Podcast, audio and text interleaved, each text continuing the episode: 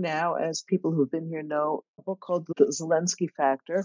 Uh, I'm sorry, The Zelensky Effect by Henry Hale. Lexicon pointed out to me I was pronouncing the other author's last name wrong. It's Olga Onuch, which reminds me yet again, as I've said many times, that it's much easier to pronounce Ukrainian when it's written in Ukrainian. In English, it could mean anything sometimes.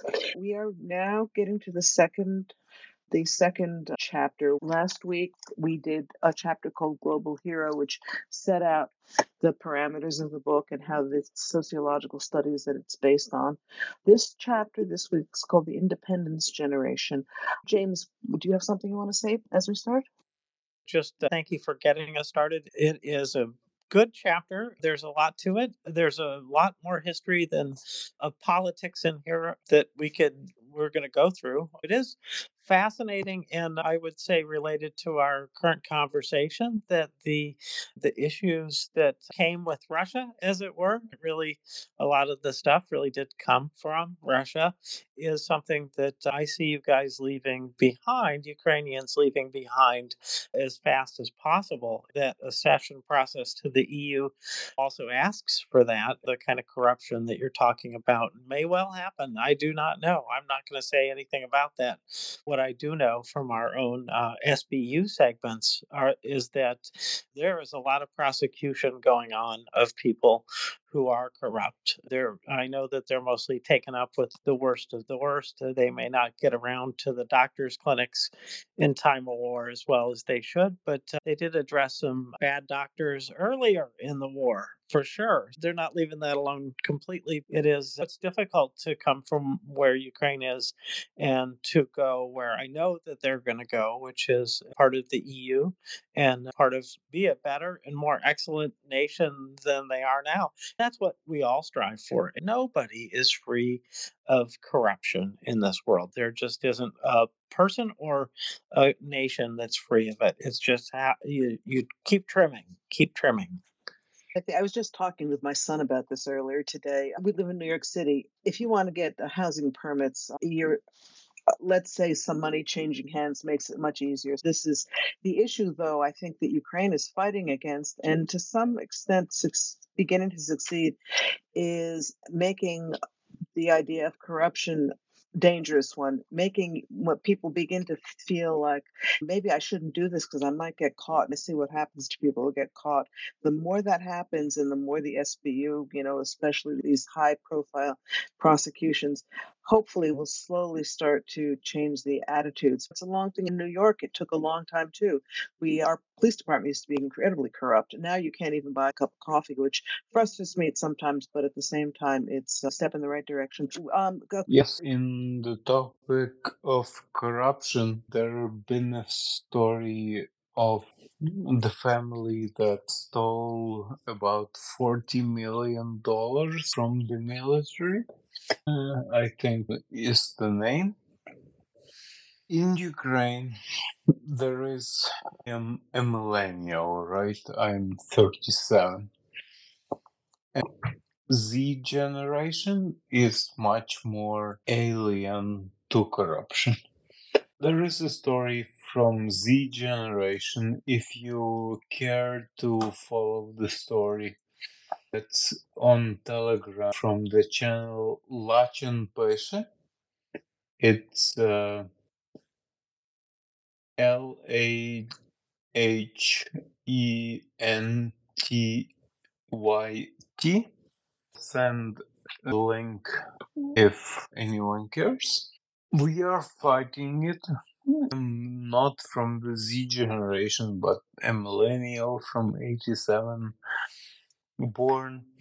I speak English freely, so that's why I'm here with you at 3 a.m. If anyone cares, hit me up. Thank you. Yes, thank you, Stan. Actually, we are discussing uh, t- today. You are quite just two years younger than the generation that this is about. So it's basically about your generation, what our authors call the independence generation, President Zelensky's generation, the people born between 1975 and 1985. One of the things they point out is much more likely to speak English and much more likely to speak with Ukrainian, which was interesting. Let's go I'm just going to get into this a little bit, and then then we'll go from there. The the question here, and the question that, as we discussed last time, this book is not primarily about President Zelensky as himself, but as he as a representation of his generation and of Ukrainians generally. What so their question is who was Zelensky before he became the Zelensky we see today? In order to dis- to discover this, they say that we need to look at the what was life what life was like for ordinary people in newly independent Ukraine, which is a setting for the childhood and early adulthood of children of what they call the independence generation. The independence generation were old enough when independence came in 91 to remember the long lines and the empty shelves under the Soviets, the Chernobyl disaster, glasnost and perestroika, which was the which opened up the Soviet system to some extent, but also brought a lot of problems. The Revolution on the Granite, which was really the first uh, demonstration on the Maidan, which many of us haven't hadn't heard of, I think.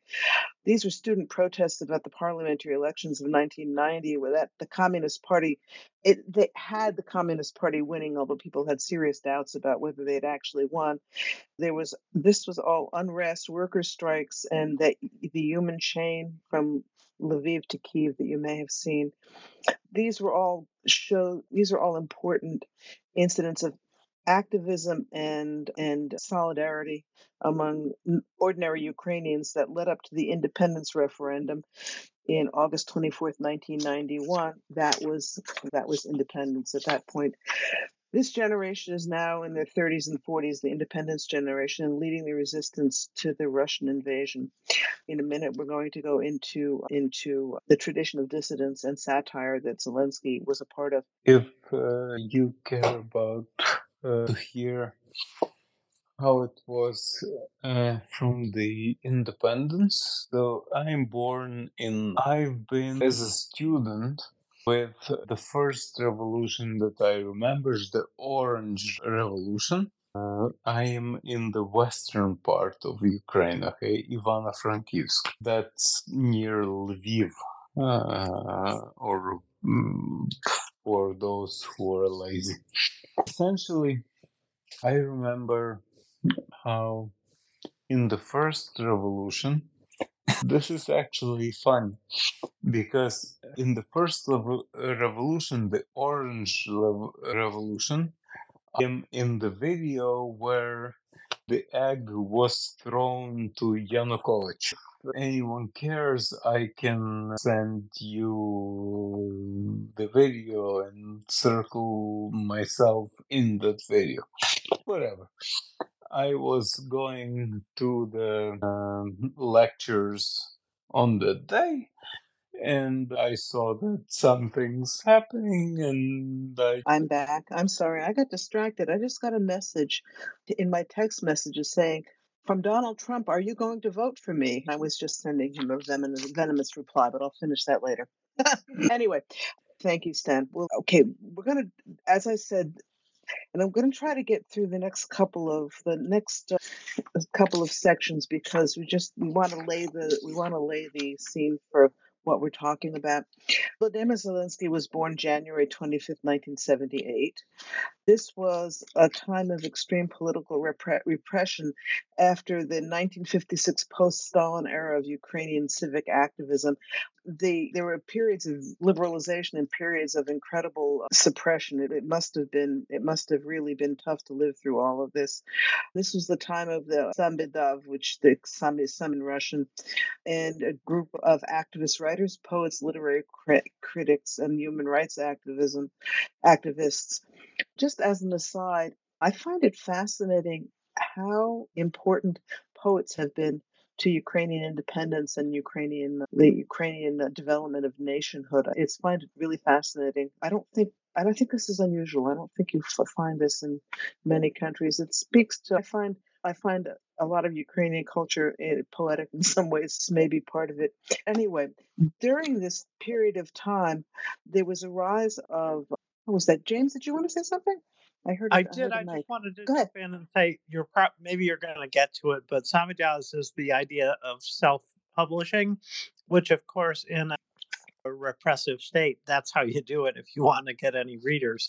Because if you run it by somebody, they're going to turn you in. Anyways, that word I just wanted to define. If you defined it, I didn't hear it, so I'm sorry. No, I didn't. I'm old enough that I assumed everybody knew what it meant, but if you're younger than me, you wouldn't. Thank you very much. Samizdat is the Russian word. Samvydav is the Ukrainian word. Either way, it's this was stuff that was published under the table and handed around from one person to the other because because the authorities got a hold of it or you'd be in trouble. Thank you very much, James. Now I have one more crack to make, and Go, that is yeah. you're gonna you're gonna play Gandalf because that's what he said too. He's like, I talk to myself. I know what I'm talking about. Doesn't everybody else? Kind of thing. You uh, you get that role. I'm no Gandalf, unfortunately. But yeah, I do find I do find that when I talk to myself, I, I understand myself a lot better than other people do. anyway, and I need to stop talking so fast. My apologies. I never. I always get going. Anyway, what what was going on at this time, and where Zelensky connects to this was the rise of, of political satire and, and the opposition to Russification.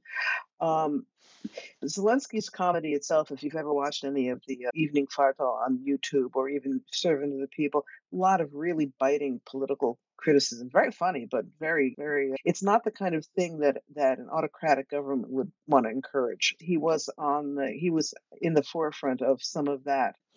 What's interesting about it is the opposition to Russification and the defense of Ukrainian language was even among dissidents who were not opposed to communism necessarily, but they were Ukrainians and they didn't want their culture to be suppressed.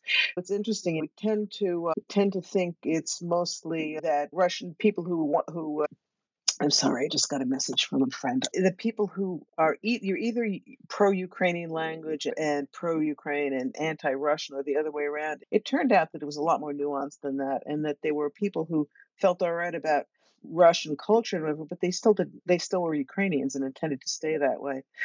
The Ukraine, the Ukrainian Helsinki Group was founded in 1975, and one of these one of these periods of being a little bit more open. Within two years, all the founding members were in prison or in exile.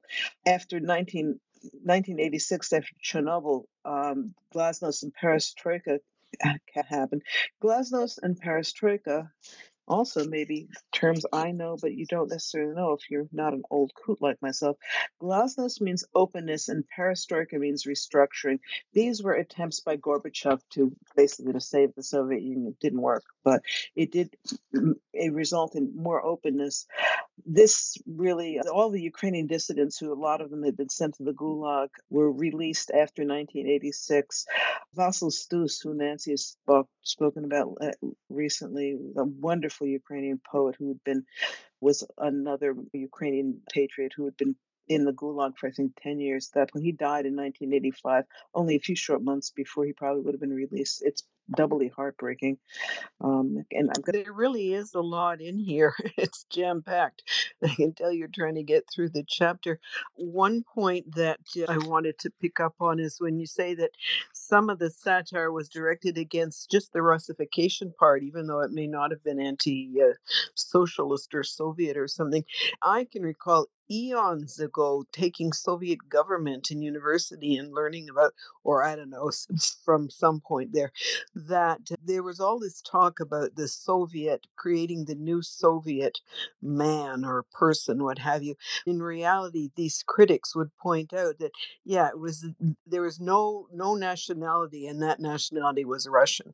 So that whatever was Soviet really was when we do the triple line, equal line, is and is only Russian. The, the line was eradicating all these nationalities, Ukrainian, but in other other Soviet republics as well. In reality, everything was eradicated to the uh, and became Russian, and that kind of thing was pointed out all over the place. Then uh, the dissidents that you mentioned, one of the things that um, Onuch says is that the names of them, their birthplaces, read like a map of Ukraine. She lists various provinces and cities that they came from east to west of the country. I thought that was really important. I was doing the math too. Some of these people, I would say they spent from three to eight years in prison, more or less. And it's absolutely incredible. Of the big names, they actually, I just was calculating all the way through that paragraph on page 43 that within two years, they've all been arrested or had to flee the country and uh, handed these long sentences. Then, by the time you get into the mid 80s, of the 37 big names, 33 of them are in prison or in exile. This is really heavy repression. That's all. Absolutely. It was a really horrific time. I, it's a testament to the Ukrainian spirit that all of these dissidents got out of prison and immediately went to work pushing for Ukrainian independence. They it it and as as as Lexicon said, it's very important to to uh, realize that the push for independence and the dissidents were not limited to Kiev and Lviv because we tend to think of it that it was a Western Ukrainian phenomenon and the people in the East were all happy to be part of the Soviet Union. That was not the case at all. The authors of this book show us that convincingly with hard statistics. This is one of the things about this book that I really enjoy very much is the fact that they that all of this stuff is backed by voluminous research. If you don't have the book itself, what is it? It must be like the last hundred pages are all our notes and charts and everything you can see exactly where they got all where the how they came to these conclusions which i think is very important These the Yeah. and the, set of uh, figures that they have the 2.1 map depicting regions where dissident leaders were born, and it just is so instructive about where they really came from and the border and land mostly, but not exclusively. Very interesting. All of these are fantastic, informative graphs. If you don't have the book and you do want to learn more about what things were really like back then, at least collectively, as far as statistics can help that, these are excellent. yes absolutely i'm sorry i'm getting i've gotten some bad news from a friend who's having to put a pet down which she was very close to Yes. We were talking about the dissidents, and uh, this this was something that I wanted to look know more about because I knew of some of the dissidents. This was uh, this was fortuitous for me to read. The tradition was- we're we are right in the second section still. This part this is a lot about how Zelensky uses some of the language from this too. Unless I'm getting my parts mixed up. Honestly, I've had a hard time getting in the time to read this. Yeah, anyway, he uses a lot of the speech speeches and words from dissidents in the history of Ukraine and they're very powerful when he uses them. He really is being and projecting the Ukrainian uh, part of that. It it really works for him. I let's see. I am not going to dig for it right now because there's so many there are so many good quotes in here and I want to read them all, but it is too much to do. Lexicon, what did you think of this section? I did want to bring in a yeah, we were on we were talking about the repression and then later on in this section, I think Onuch has done a lot of research in this area. One of the things that on at the bottom page 43 she talks about the uh, she wants to stress that the the cultural dissidents were strongly supporting industrial workers in their labor. There were major labor strikes, a lot of them from Zelensky's area, which Dnipro is uh, uh, and his province right on the Dnieper River, and uh, Kryvyi uh, industrial. It was one of these closed cities, Rocket City. Closed meant there are a lot of cities like this. Tomsk is a big city in Russia. You'd know the name of Krasnoyar. I spent a summer in Siberia. There were, I, I would say, scores or hundreds of such cities because they were producing rocketry, nuclear stuff, weaponry, whatever, were important in industry as well as intelligence around the intellectual uh, that innovation, that kind of thing, the tech technology. They were closed cities, meaning to say you didn't freely move in and out of these, and the people that lived there stayed there, just in case people don't know what a closed city was in the Soviet system. Anyway, there were a lot of labor action that went on in uh, Zelensky's hometown and uh, province Oblast. They mentioned she, if you look at the footnotes, Onuch has actually written major papers, if not a book, on this, on labor unrest and the support by the cultural dissidents. They supported the workers in these strikes, like of the five largest ones in the 20 years leading up to independence. Imagine this is strikes going on before the Soviet system comes down. Three of the five largest ones took place in that uh, Dnipro area by the same token, whether it's mentioned here, you see it a few places, the workers also support the uh, political actions that cultural intellectual kind of students uh, types launch. It's their parents their uncles and aunties workers who come out and support them and that's true right up into and through uh, Maidan uh, 2014 13 14 I thought it was really important because various writers, what I came across preparing this chapter is uh, a number of articles from earlier people who if they who now are full pin supporting the of course as they should be supporting ukraine but they sure talked a lot of different tunes in the in an, an earlier time and didn't have a lot of hope that zelensky would get anywhere let alone Ukraine as a whole. But um, I just, so some of them, some writers want to paint everything done in political movements as the activities only of intellectuals or some kind of cultural elite, or as Robin said, the West or something. In fact, what she and Hale are building up is a picture of a country that's had a lot of civic activism and and we get to we learn in this chapter quite specifically who tried maybe it's in the section i'm going to deal with shortly but who attempted to play the ethnic card the ethno-linguistic card.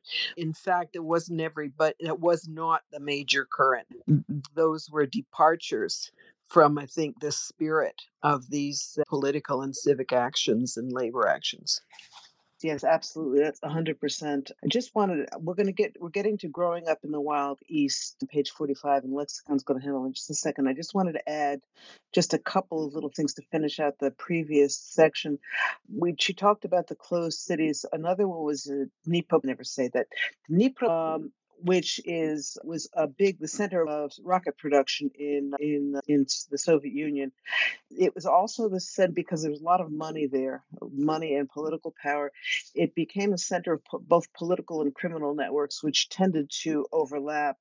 People who got their start there were Leonid Kuchma, who was the second president of Ukraine, Yulia Tymoshenko, who was prime minister, I believe, under under oh, what's his name under Yanuko- uh, under Yushchenko um, Ihor Kolomoisky, who later owned One Plus One, the uh, media, was the he was the head of the of Dnipropetrovsk Oblast for a while too, very prominent uh, oligarch, and Viktor Pinchuk, who who is now a big supporter of, of Ukrainian cultural projects, which is interesting. It shows that being an oligarch with lots of money isn't only a bad thing sometimes.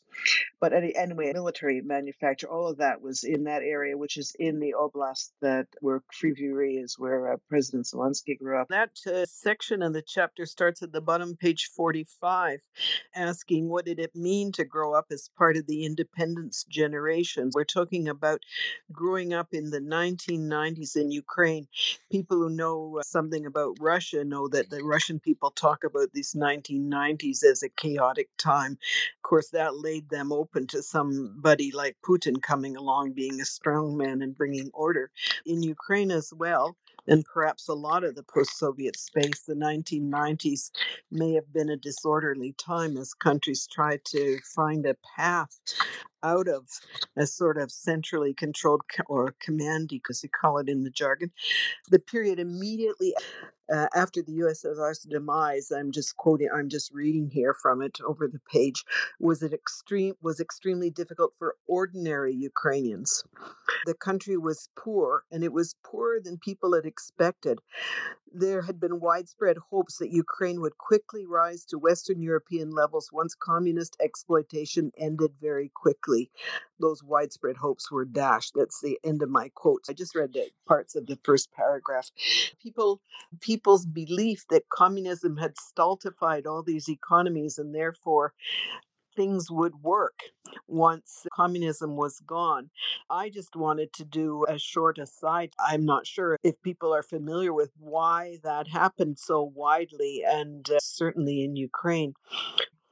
I think basically what's happening is you get, you suddenly especially under sort of IMF and World Bank influence, this Ukraine as well as uh, Russia sold off the assets. I call it a fire sale of the state assets to whoever could buy. As we see here, people who had money to buy were of course those who had already accumulated some kind of influence and and capital some finance.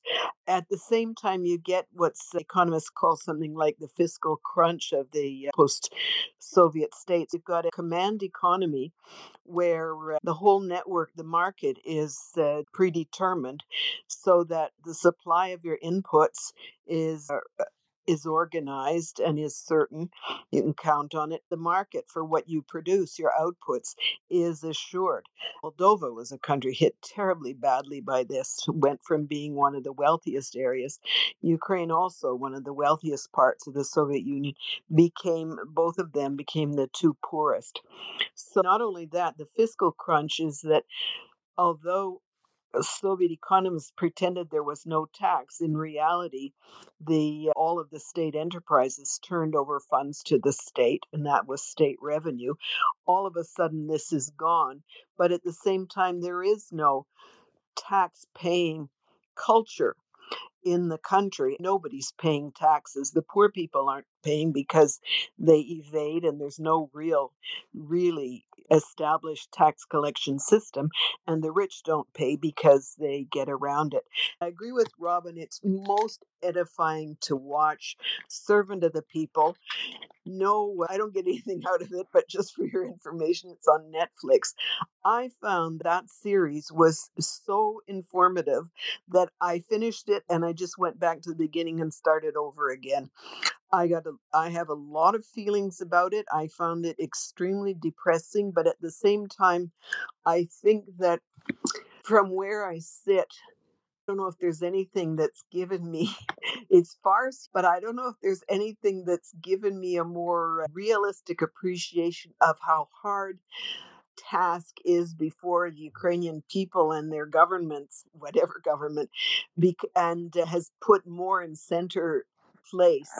There's a war going on. At the same time, this struggle against corruption is so central and uh, that series makes that puts corruption in central place it makes it really clear that although the corruption doesn't the corruption the series doesn't discuss the war but you can see that the war cannot be won without defeating this uh, awful sickness that can plague an economy and and a society.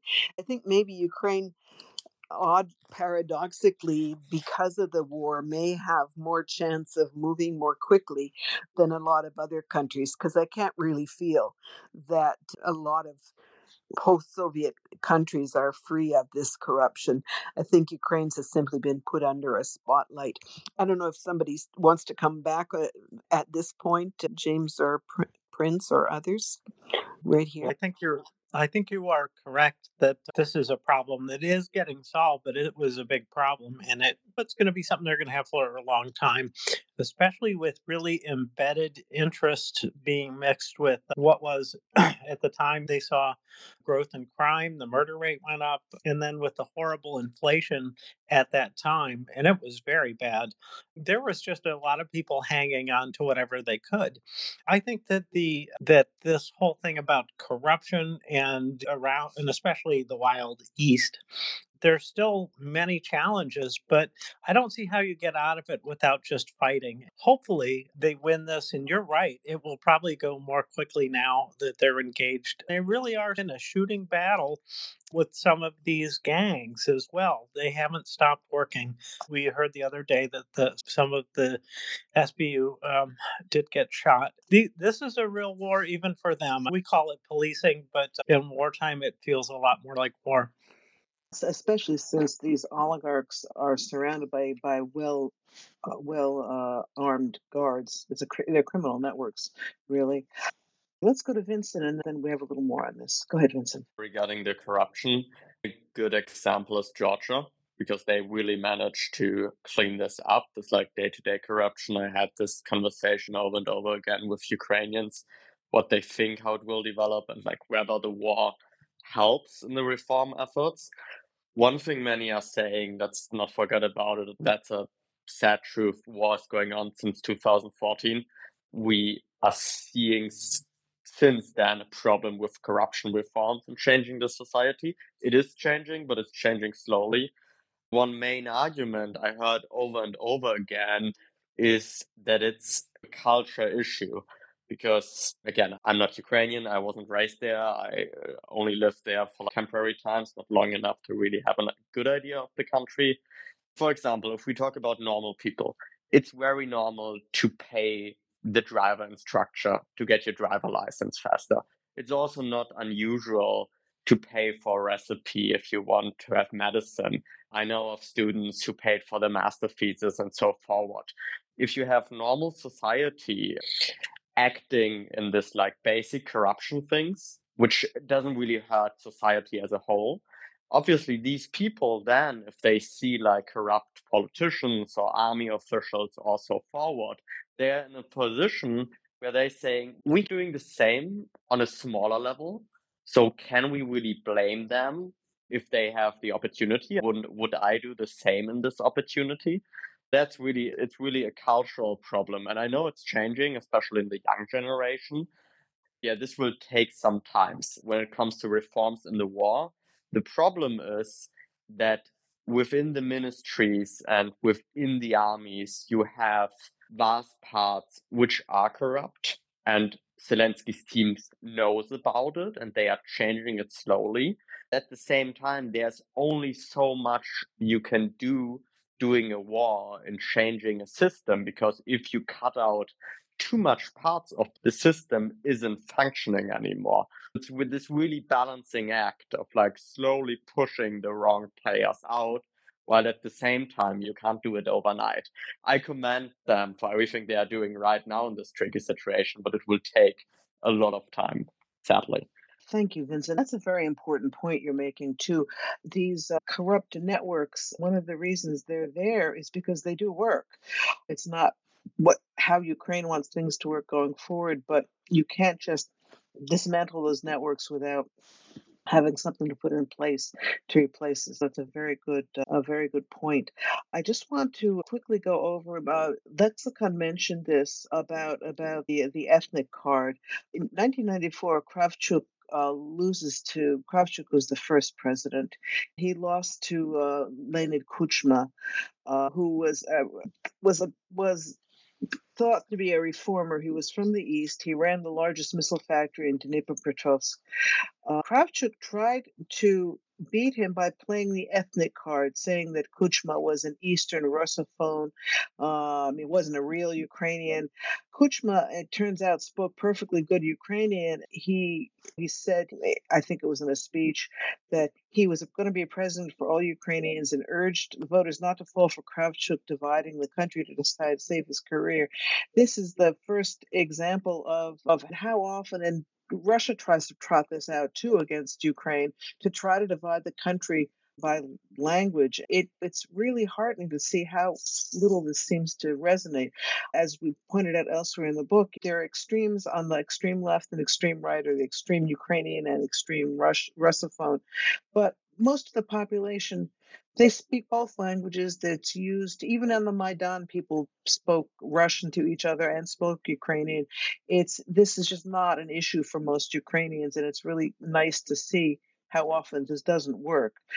This was the first peaceful transition of power this election and unfortunately it got overshadowed by this attempt to divide the country, which did have an effect of creating some divisions.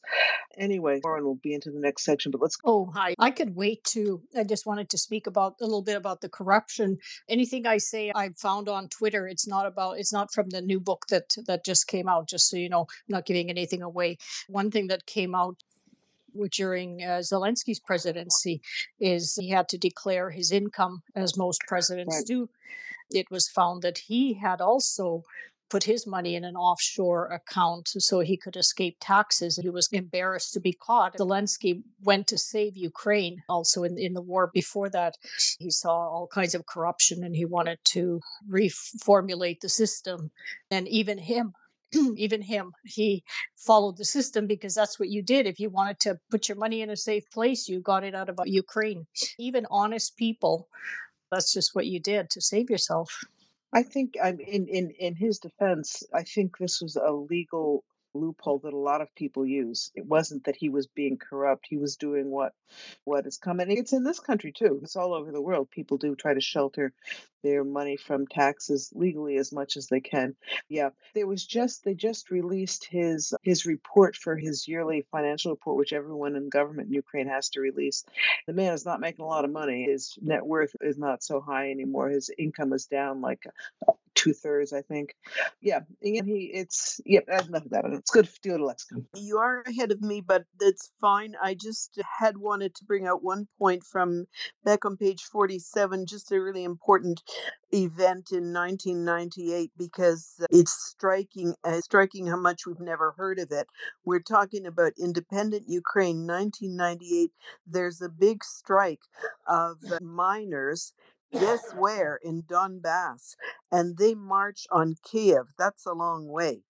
They gain support from a broad swath of Ukrainian society, or swathe, as they'd say in England, because particularly when the Berkut, which is a term you've heard if you watched Maidan, the Berkut were the special forces. They were uh, at the beck and call of the president. They there was a crackdown in Luhansk, which is a part of Donbass. There also was very famously, and I can faintly even remember, a local miner named uh, Mikhalevich uh, burned himself to death a self immolation. There was huge support for this strike. Now, if you've ever heard of it, raise your hand 50 bucks to you. It's just uh, nobody talks about this kind of stuff. What I find about the book is that more than any other one we've talked about, it gives us an impression that there was, that this is a spirited society that speaks up about injustice and it runs right through the history and the modern history. So I just hadn't wanted to let that uh, go by. We, uh, but that's the authors mentioned that in 2017, years later, two years, a year before Zelensky makes a decision to run for office, again there is there there are some major uh, three major enterprises in iron and steel also have big um, labor actions.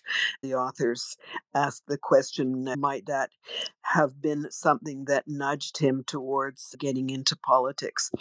That's discussed later on, but uh, maybe it's one of James's stirring quotes. It's one that they draw from the first season of this series. Do you think, uh, where uh, the uh, president is asking, do you think it's acceptable to eat sandwiches with red caviar in the parliamentary cafeteria for 12 hryvnia when a senior citizen collects pennies to buy a carton of milk. I remember even in Canada, we used to go up to Parliament and eat in there in the Parliamentarians Cafe. We couldn't believe the prices.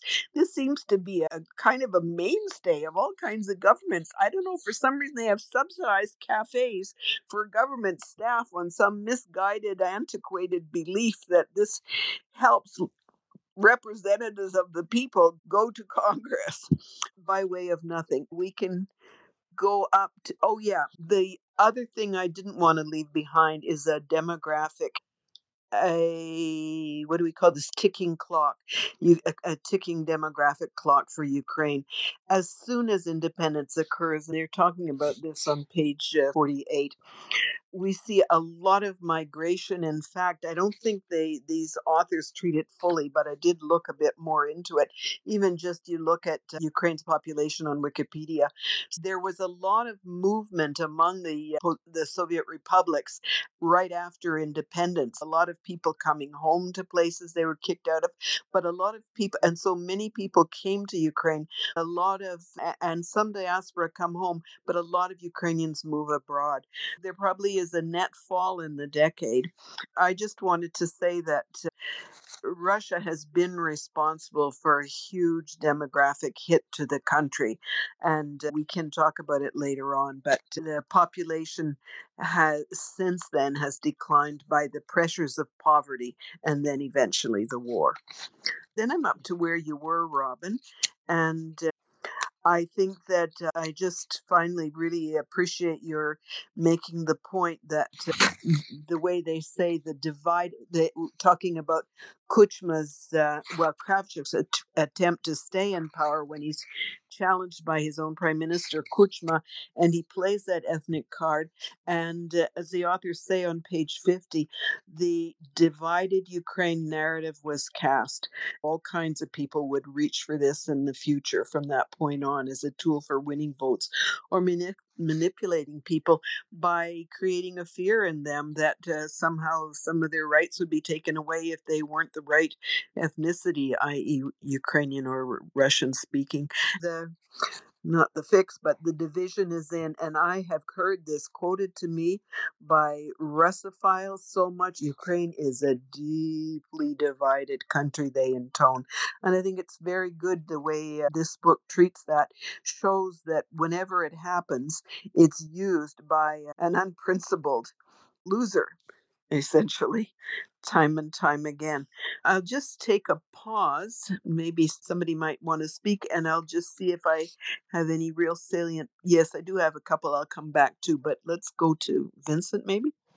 Regarding the parliament cafeteria in Germany, we have currywurst. It's very subsidized and cheap to eat there talking about Ukraine and the parliament, there we see another systematic error that, which we have there, which we can also see in the US as better than me to run for Congress in US, you need to have a lot of financial support for your campaign. In Ukraine, they face a similar issue, especially in the last 10, 15 years, that parliamentarians are paid very bad. Like for Ukrainian standards, I think it's something around $1,000 per month, a little bit more, a little bit less, which is enough to survive, especially in Kiev. Um, that's nothing that buys gets you a good life. This leads to a fact that you have people in parliament, you have a lot of great parliamentarians, but you have like three groups. Either you have people who are already coming from money, being they have their own businesses or come from wealthy families, so they can afford to be a politicians, or you have people who are very committed and are saying, okay, we can live on this kind of money, even though we would earn much more in the private sector or abroad or that's the third class they are slowly getting pushed out but they are still there are people who go into politics to take advantage of the system. Because again like with such a small salary you some people get creative and i know stories of parliamentarians who use additional funds which are supposed to pay for their staff.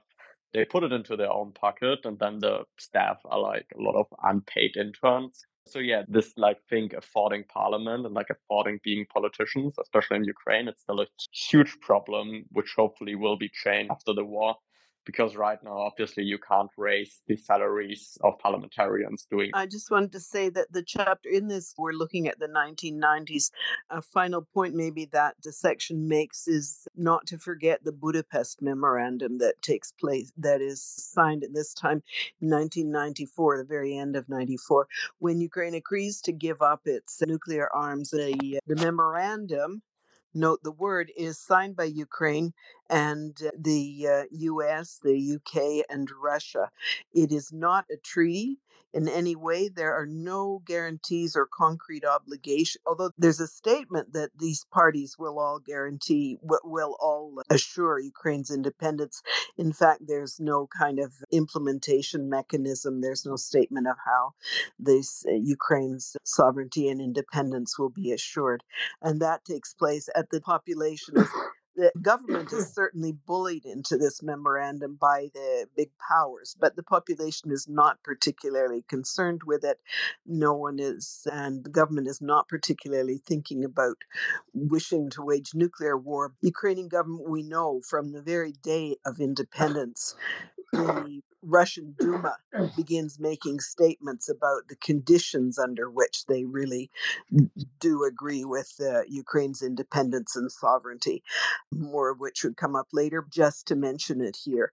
So that I think that government, I think that Ukrainian government was pushed into it by the great powers. It had to be pushed because I think Ukrainian governments were immediately and constantly aware of Russia's pressure on them, these kinds of conditions that were constantly being raised in the Duma or by some statement or remark or essay that came out.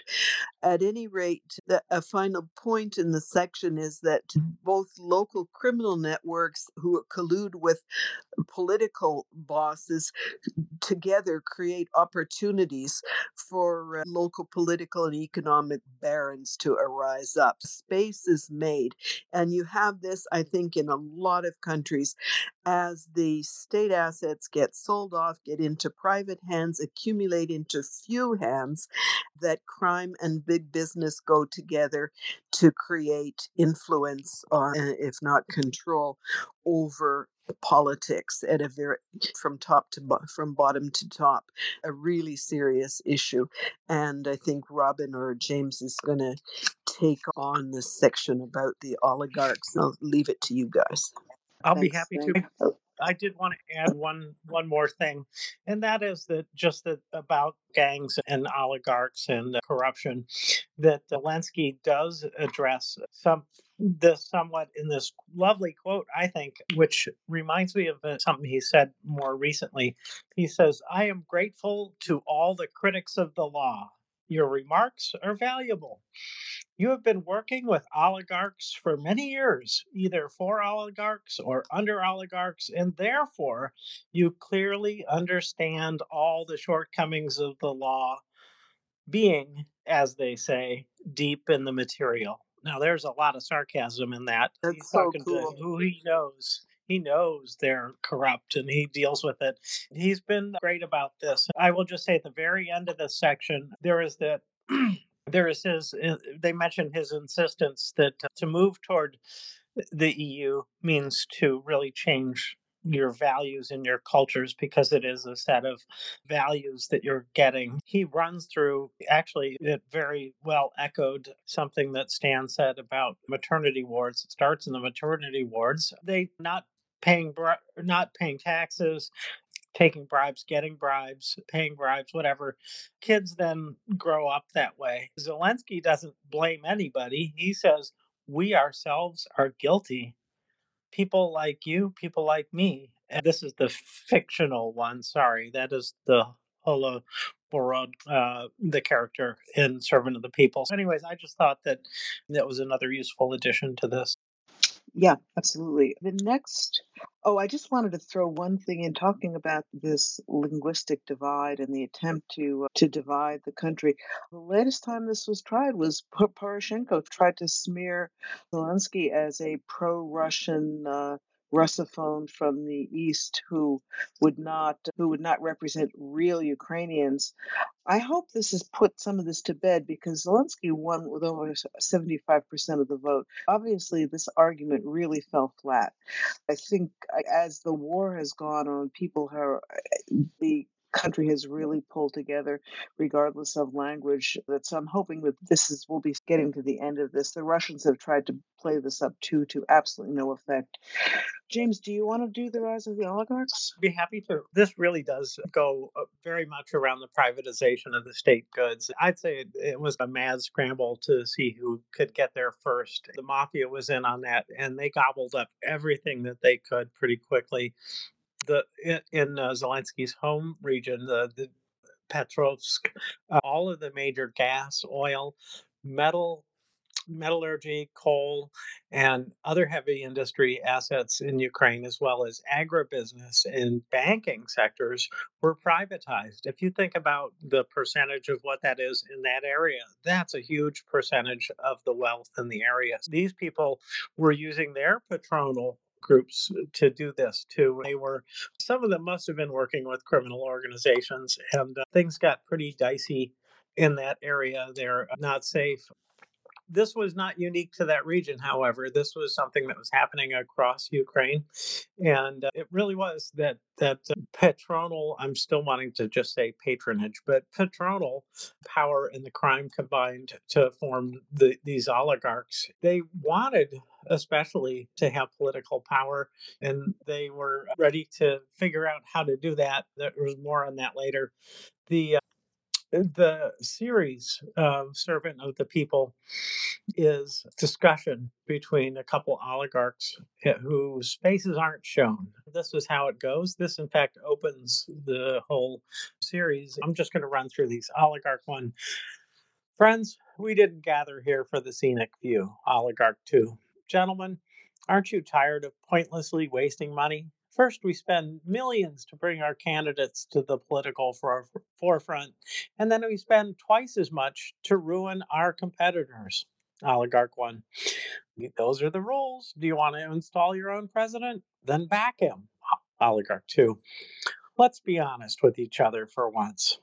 This is a classic example where the whole system has been seized in a certain sense there isn't much democracy really going on. We've seen that in Russia where they've had this problem. They do still have elections, but Putin may lose or win by less than 93% of the vote at this point, or maybe less than 95% because of how the war's gone. Just as an example of another system that's completely rigged. At least the counting in Ukraine apparently is accurate. The kind of pressure that are put on candidates and really did deny them full full ownership of their own country.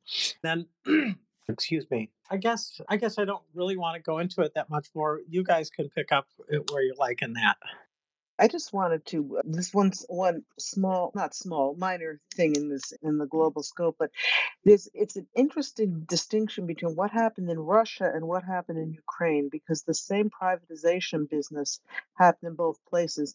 In Russia, it's what they call a kleptocracy. Putin was at the top, and and his it's all of his loyalists it's the corleone family right and he's the mob boss and it's all coordinated in ukraine however it was a bunch of different people who had either family or communist party connections black market criminal whatever they many different people took over areas.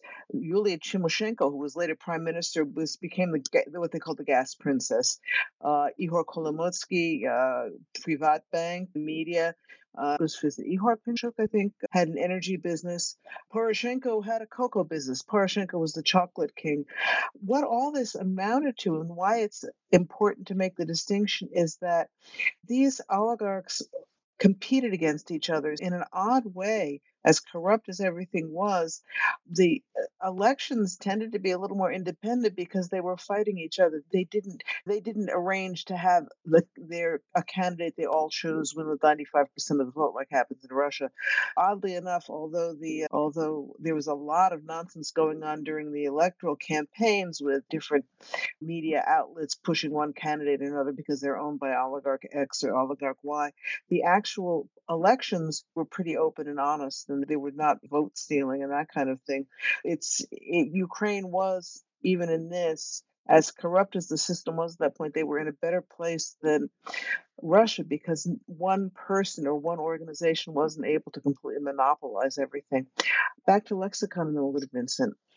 I think that in the what goes on in Russia in the chaotic 90s is a whole lot of oligarchs. There were quite a big number owning Russia's a vast country and you look at the oil industry alone and then every other part of the material and financial well-being of the population. That chaos was uh, frustrating to the population. I think putin's claim to fame was that he came in and supposedly cleaned it up.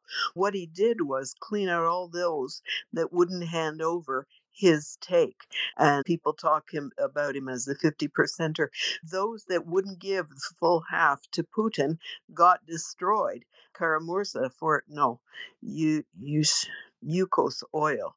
Yeah. Oh, we're talking. To, I know one of the K's.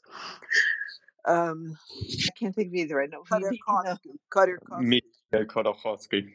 Khodorkovsky. Was once the richest man uh, in Russia, rich among a lot of rich men, but he got that put a target on his back, and Putin did him in, put him in jail for 20 years. He didn't get out till the Sochi Olympics in 2014, and had to, of course, has left the country. Exile was part of the price. And I think that what we've been reading here in Ukraine is that rather than some Putin figure showing up and cleaning up the Dons and retaining only the ones loyal to him, we uh, continue to have dueling, maybe a trio as in the series or whatever, small number of super oligarchs. They're still around, but you've got an active civil society. It's one of the reasons why I wanted to stress that big movement in 1998 that was all classes of the population, even though we hadn't heard of it. Then you get the movements later on that go on 2001, 2004, 2010 what's saving Ukraine, the critical, huge difference is the people, is the population being far more politically savvy and having a much higher bar for their own dignity. There's just injustice that a level of injustice that will not be tolerated. I think that this book helps us raises that idea of a point of pride, of dignity of a people that time again, if the big guys don't get it, then the population stands up and makes it clear to them again and again. If we were to take the series as as art imitating life, it takes a few rounds before there begins to be a serious a serious coming to grips with the corruption and the oligarchy problem. It's in series 1 it looks tough but it, they appear to get a handle on it then as we see in series 2 and 3 it's a lot more difficult than it appears. Maybe that's what we're living through right now in ukraine. Thank you. Vincent over to you I completely agree with what you said, Robin. There's also a point I wanted to mention this Ukrainian oligarchy paradoxon. So if we look at Russia, all oligarchs only exist by Putin's grace. Their money is his money. Their assets are his assets. When he took over power, he basically got all oligarchs together and said, hey, you can do your little business deals, but you stay out of politics. Then one guy Äh, Mikhail tried to go into politics, tried to be anti Putin. What happened? As you said, he was jailed and pushed out. This happened to many others. It's really centralized around him. In Ukraine, on the other hand, you have these very many different players who I'm not saying it's a good or bad thing, it's a good thing that over the last 20 years, they competed with each other constantly with their own candidate. They all have their own media networks, which kind of leads to a democratic process, more or less, because it guarantees that no political candidate and no oligarch maintained a monopoly in the political landscape. At the same time, which I find truly fascinating, is, if we look at Zelensky, because as I mean, you mentioned the servant of the people. The Servant of the People was financed and produced by the media network of Kolomoisky. He was a good friend of Zelensky. They were very close. One might say, okay, you have this rich oligarch basically enabling Zelensky to start his political career, basically building, help Zelensky building him up. For sure, this guy now controls Zelensky, right? No, something else happened. Kolomoisky tried to get control over Zelensky after he became president, tried to leverage him in some ways. What did we see? We see Zelensky and the anti corruption office very aggressively going after Kolomoisky, basically saying in public, hey, my friend, you can't do this with me. It's good that you supported me. I'm grateful for that. But now I'm responsible for the country and I'm not your personal puppet what happened. He lost a lot of things. He had to pay a big fine. And he found out that, hey, just because I helped this guy, apparently I don't control him.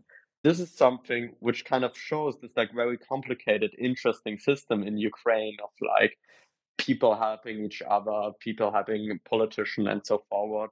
The last point I would like to make is when we see right now what oligarchs are doing is that they are very careful when it comes to internal politics, especially after Zelensky was elected, because Zelensky basically publicly not destroying but attacking his former helper and friend showed all other oligarchs okay we need to be careful we can't move that aggressively in internal politics therefore we now see something where most of them are doing like charity stuff doing their own foundation and projects, but are very careful when it comes to influencing internal politics.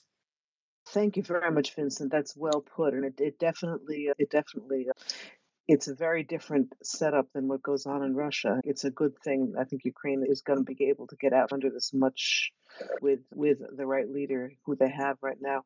Lex- I think uh, in the relationship between Zelensky and uh, Kolomoisky, um, Onuch and Hale uh, indicate that the relationship was a little more arm's length and uh, that Kolomoisky did come in as an owner of one of the TV channels that eventually aired this series. I think that uh, Zelensky's group, Kvartal 95, uh, had become a money making venture well before his association with Channel One Plus One. He was with a different channel and a couple of others before and since.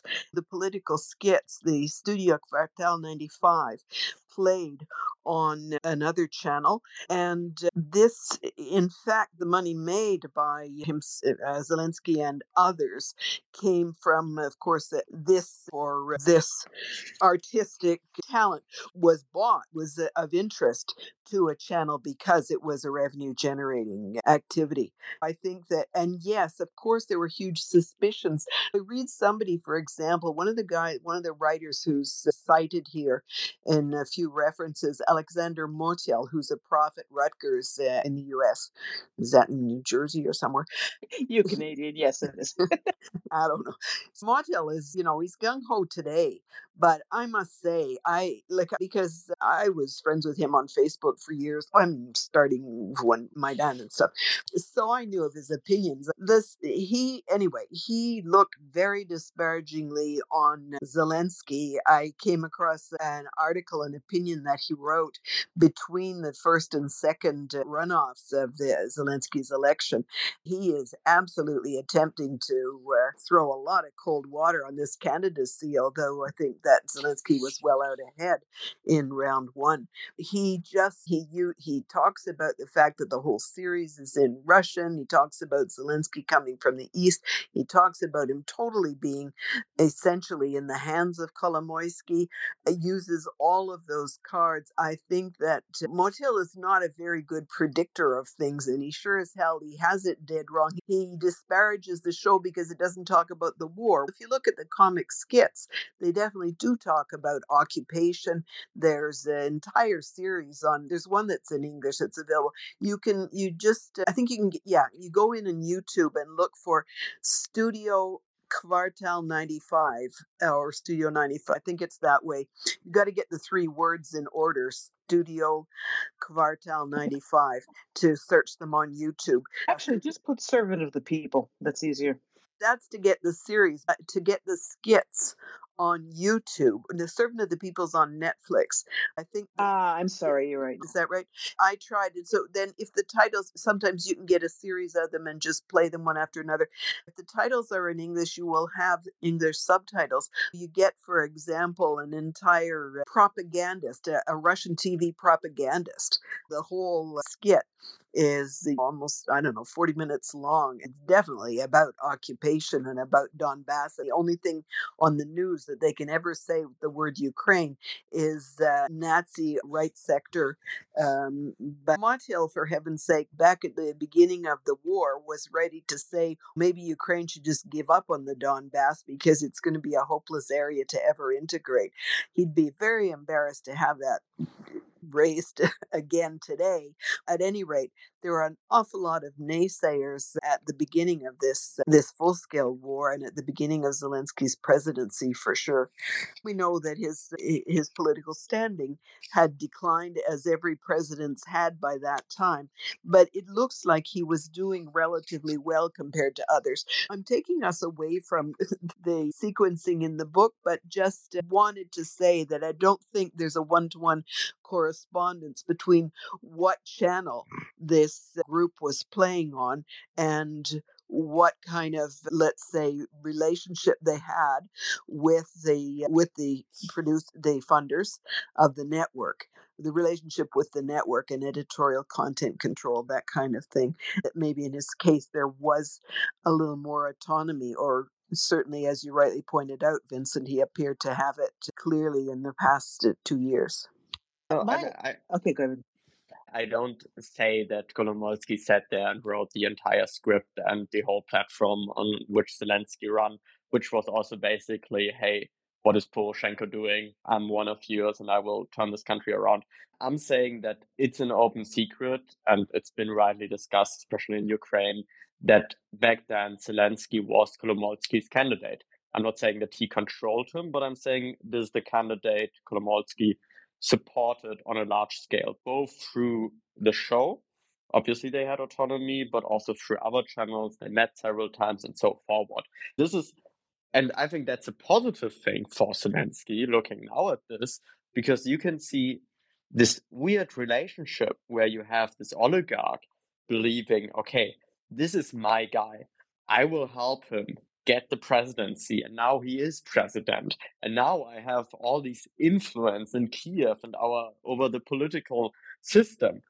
Then and i talked with a ukrainian professor about this one time to understand it because ukrainian and he told that he misread zelensky that kolomoisky thought wow there's this guy who will be incredibly grateful for me and i have now all the control over him and so forward. Guess what as we can see, it turns out that Zelensky didn't want to play this game, that Zelensky said, no, I'm now democratic elected. Like, you can, sorry for my French, but you can fuck off. Like, you can, you can try to threaten me or whatever. I'm independent. You don't control me. He made it very clear that Kolomoisky understands it. I think he very well understands this by now.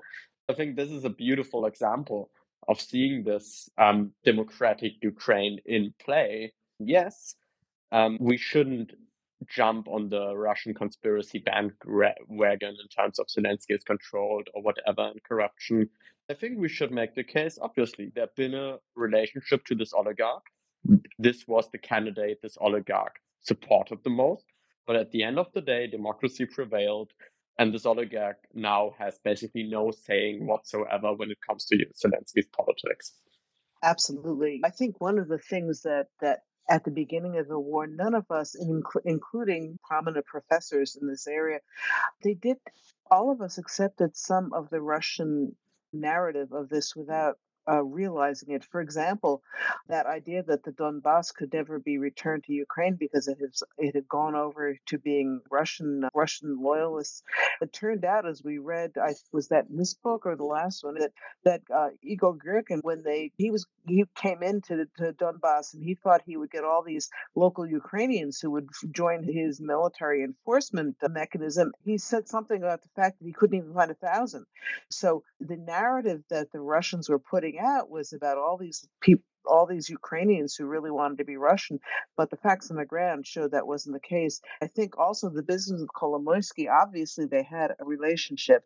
Was it Kolomoisky? Right? They had a relationship, but it was certainly not the kind of relationship that the, the Russians are trying to to uh, to smear him with, probably too. I think uh, I certainly have found with a lot of people I know who a lot not know that many people I know at the beginning of the war who were very negative about President Zelensky have grudgingly come to appreciate him and to understand that he really was a higher quality individual than they ever him gave him credit for. That that is a good thing. We are now too the, the independence generation comes of age, which I think Lexicon you were going to uh, lead this portion, correct?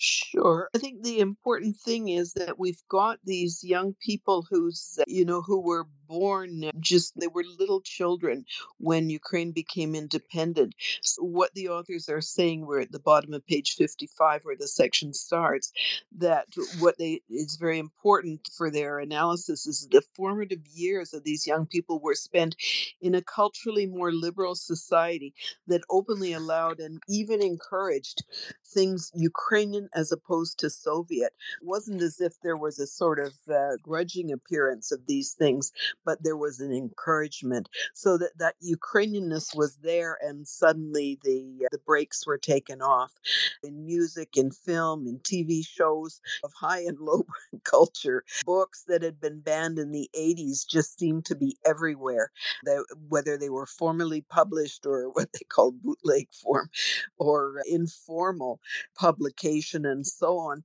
Something I learned meeting a young woman from this generation, I think, yeah, when I was in Ukraine in a couple of times in 2014, and uh, yeah, in the spring of 2014, people were trying to make money all sorts of ways. And there was a small outfit that was offering tours. They had, I don't know, a little kiosk or something, or a table, or there's somebody hanging about, and said, okay, what time can you come? See you tomorrow. I had a bit of, a couple of us had a tour around Kiev with this young woman, but I mentioned the history of Ukraine by Orest Subtelny, which was, uh, is a big, thick history of Ukraine published in 1988. Imagine before uh, the Subtelny, who was he died a few years ago, was a professor of Ukrainian history in University of Toronto. I mentioned this book to this young woman, Marina, and she said we absolutely loved the book. The book was published in Ukrainian as well as Russian. I read it in English, but she said, We were thirsting for any materials about Ukraine's history that were not Soviet books. This was the only existing history of Ukraine that was not written from the viewpoint of the Soviet line on what Ukraine's place was. It was an understanding, uh, an autonomous understanding using Mikhail Hrushevsky and so on, but a modern history from the earliest years to contemporary Ukraine. I just remember how passionately uh, she said that her class in university, which was back then, was back in the 1990s. I thought I'd offer you that aside. There was, in fact, even before independence, the book, as the book mentions, um, on page 56, the 1989 language law was passed. There was a new constitution as well, but the 1989 language law made uh, Ukraine the primary language for primary and secondary instruction, so that all children who had from three to 10 years of schooling left had a pretty decent education communication in Ukrainian. The 1996 constitution, which Kuchma championed, made Ukrainian the uh, sole uh, official state language, although it uh, also assured protection of Russian and other minority languages, big language. They just underlined that bilingualism became really common practice and on display we see it in Zelensky's political satire, where there is some switching back and forth, and there's often a bit of play about what language one is speaking. The series is virtually entirely in Ukrainian. In Russian, Ukrainian is only used pointedly or to make points from time to time. I was really surprised seeing it, uh, looking at it carefully now this time to see how much it's in the Ukrainian, in the Russian language, which raised no whatsoever prior to this war. I just want to wind up with oh with a speech of Zelensky's uh, talking about they're talking about this generation, saying that at least in formal settings in the 1990s, almost everyone switched to Ukrainian in formal settings. For the ind- independence generation, this became an easier thing than for the generations that had gone before them, who'd known forced Russification. Zelensky is saying in a speech in August in 2021, so before the full scale invasion.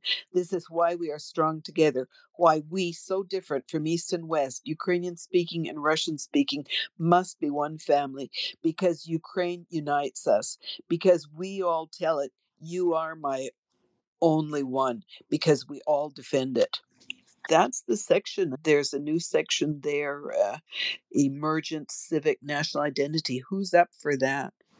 We, we can we can fight over James. I just wanted to mention a couple little things before we get to that. There was, I think, lexicon. I had heard that there was some discontent with the fact that serving the people, so much of it was in Russian. I had heard that there had been complaints about that.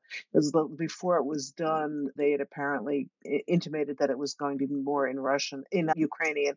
There was a little bit of that. There are some very funny scenes. If, if there's one, the guy from comes from the IMF to to uh, to uh, see about giving Ukraine a loan, and the president is out of town. It's very funny. I won't give you the go, go on too long, but it turns out that Herr Adel Weinsteiner has come to uh, to speak to them, and the uh, uh, Holoborodko's flunky, I, th- I think, was he supposed to be the foreign minister? I don't remember. One of the Kvartal 95 guys is very funny. He says, this Adolf Weinsteiner says something about what language will speak. And he says, he should be speaking English. This flunky says, oh no, I prefer Ukrainian. This guy hardly spoke Ukrainian. That's part of the ongoing joke there. And it turns out that Pan Adolf Weinsteiner had a Ukrainian mother and speaks totally fluent Ukrainian. It was a very funny send up of all of this. I enjoyed it now, okay, the next section emergent civic national identity. James, shall I take this or would you like to? I'd be happy to take this one. This is really interesting because I think inherent in this is what does it mean to say you're a citizen before it was really Ukraine and then after and what changed. This is pretty interesting. First, it really took on a civic quality that you're saying that you're definitely attached by nationality to this new independent state. One of the cores of it was, as the uh, authors point out, that researchers found that shedding of Russianness, I'm imagining them shaking themselves off and watching the Russianness float to the ground. It was that was one of the important steps in this. And that was that's part of the new identity. We talked a little bit about the language already there. It is uh, it didn't grow th- this identity did not grow from shifts in the population alone. It really was people realizing i think part of it this is partly situational i think that they were going through these things and they had a chance to see how things worked. They were picking a side, I would say. They definitely are still interested in Europe and becoming a part of that and those, that culture and those values that go with it. From 1997, they had the first Ukraine summit, and then Ukraine set out to sign an agreement with EU by 2004 and then meet all of the EU membership requirements by 2011 at the latest. Eight EU, or I'm sorry, eight EU Ukraine summits were held by July 2004. This is it. Their civic identity is one of an obligation to the state. It is one that it's defiant of Russia and its powers, and it's very much, I guess it's not too strong to say, in love with being in being with Europe. It, they really like that idea. These are some of the cores. Now, there's probably a lot more to be said about it, but that's what that's what I would leave it with. Maybe just to say that there's also this question about NATO, but that is a much more complicated thing. There you go. Thank you, James. I just wanted to th- throw in one little thing. We've all heard about the Russification uh, that went on, the forced Russification that went on for many years. I am more and more amazed at the extent of it, though. To this day, there is no decent Ukrainian English Ukrainian dictionary that is not significantly Russified. Um, I couldn't believe this when I was first learning Ukrainian. I went actually got in touch with a professor of Ukrainian at uh, uh, Yuri Shevchuk at Columbia University. I said, I can't believe this. There's says no, there really isn't one. It's a very frustrating thing when you're trying to learn a language without a decent dictionary. I, I find that I I have a I have several people who try to drag me through to learn this language. this beautiful language, but the number of times they oh no that that word don't use that word, use this word, because that word really is a Russian word that people use. I think Ukrainians are working very hard at this point to uh, to try to uh, remove some of that from their language. Our commonalities, there's about a 20% overlap of vocabulary wise between Russian and Ukrainian. That's not the stuff I'm talking about. I'm talking about actual Russian terminology and words that were pretty much forced on Ukraine, even to the extent of the Russians getting their nose into the dictionaries and doing their best to what they called harmonize the languages. This really meant changing Ukrainian to fit more with Russian. There even went so far as to ban a couple of letters that are used in writing Ukrainian, which just goes, it just shows that gen, the genocidal intentions of Russia are nothing new. They've been trying to destroy Ukrainian language and culture for a long time now. As I said, I begin, I'm more and more see the extent of it as I get more into the language because it really is a fight that Ukrainians are still waging at this point. Yes, Vincent, over to you. What I found so interesting and that, and I don't speak Ukrainian, I can speak some basic things, but I'm very bad with languages, although people try to teach me. The geographically difference in Ukraine. Like when you talk with people from Lviv, they will speak a very clean Ukrainian and like every single Russian word, even if it comes to the pronunciation, it's basically I'm over dramatizing a little bit an insult to them. They are very proud of the fact that they speak this clean Ukrainian. I will sort of call it this way. In Kiev, on the other hand, also central Ukraine, you have this interesting mixture that you have even people who speak Ukrainian will, as you say, like throw in Russian words from time to time in their normal vocabulary.